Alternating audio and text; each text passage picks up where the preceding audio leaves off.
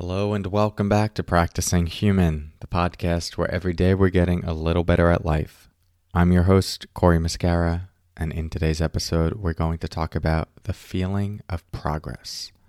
More to come on that in a moment. First, let's settle in together with the sound of the bells.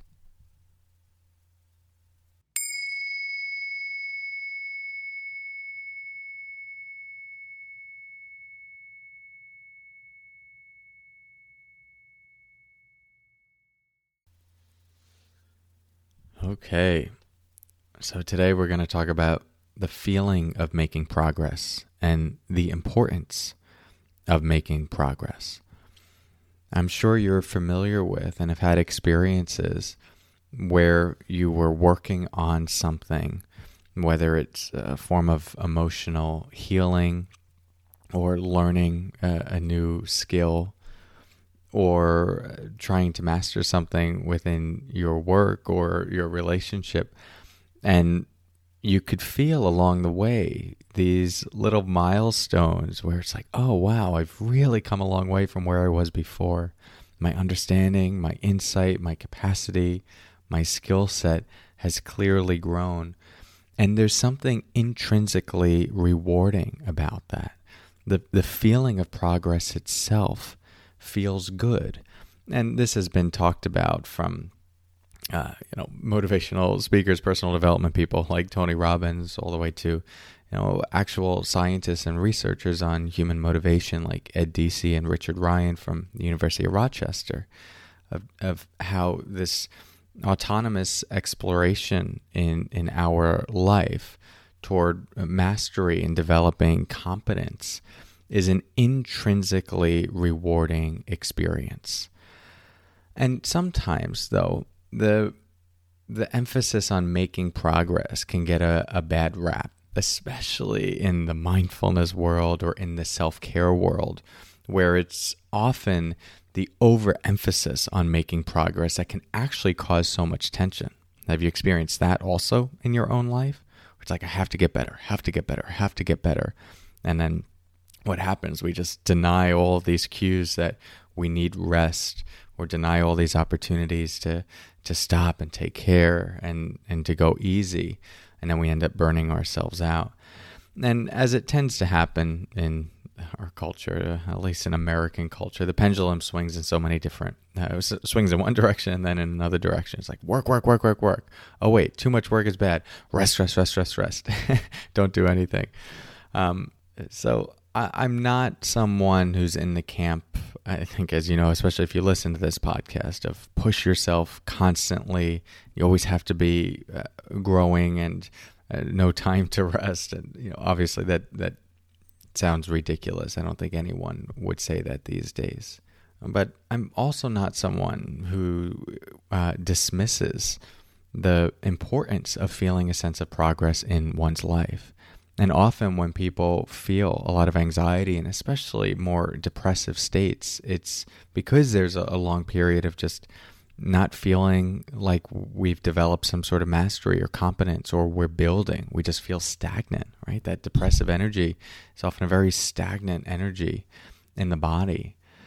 And so, one invitation for you following this podcast is just to look at different areas of your life from your relationship to your work to your parenting to hobbies. And ask yourself do i have areas in my life where i feel like i'm uh, i'm growing like i'm making progress where there's a felt sense of developing a level of, of competence? And I, I can see that happening. And i have these intrinsic rewards along the way of like oh yeah i'm, I'm getting there i'm learning more i'm developing more insight and really assess, you know, the areas where you don't feel that. What might need to shift? What what is stuck there? And what new curiosity or energy do you need to bring to that particular scenario to feel like you're growing? And remember, growth doesn't always mean doing more and, and building. You can feel a sense of progress toward not wanting to make progress.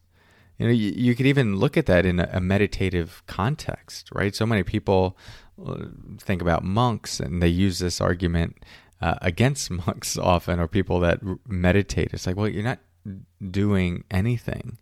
It's like you, you have no aspirations for life. You're just sitting there. You're just being. There's that's not it at all. There's a heck of a lot of of doing, and there's a lot of aspiration. Right? There's a, a clear sense of what it would mean to grow in mind, in heart, compassion, love, patience, joy, equanimity, balance, inner freedom, non attachment. All of these are things that you can develop growth toward. And often they don't look like much at all. It might look like just being still, being calm, making growth in uh, being able to be relaxed, making growth and not feeling addicted to needing growth in all of these different domains of your life. Like that itself is a form of development and growth. So that's really important to keep in mind when asking these questions of like do I feel like I'm growing in certain areas? That growth can can be in the process of growing and non-doing, growing and giving yourself permission to rest, growing in relaxation and ease, growing in not feeling the incessant need to constantly be crossing things off your to do list. The point is the experience of development or getting better at something, even if that includes not constantly feeling like you need to get better at something, is an inherently rewarding experience, and it's really important to the human uh, the human journey we're wired to uh, feel rewarded and feel energized by a sense of development, growth, competence, and we could even say mastery.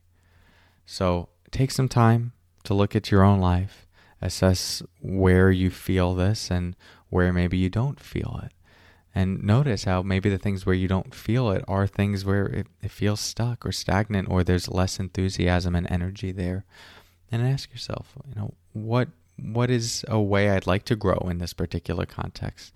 What would that look like, and how can I um, start to gamify it in a way where I, I I feel like I'm making some progress in this particular aspect of my life, and see how that goes. Hope this gives you something to think about on your journey of practicing human. Thanks so much for your practice. I'll talk to you next time, and until then, as always, take care.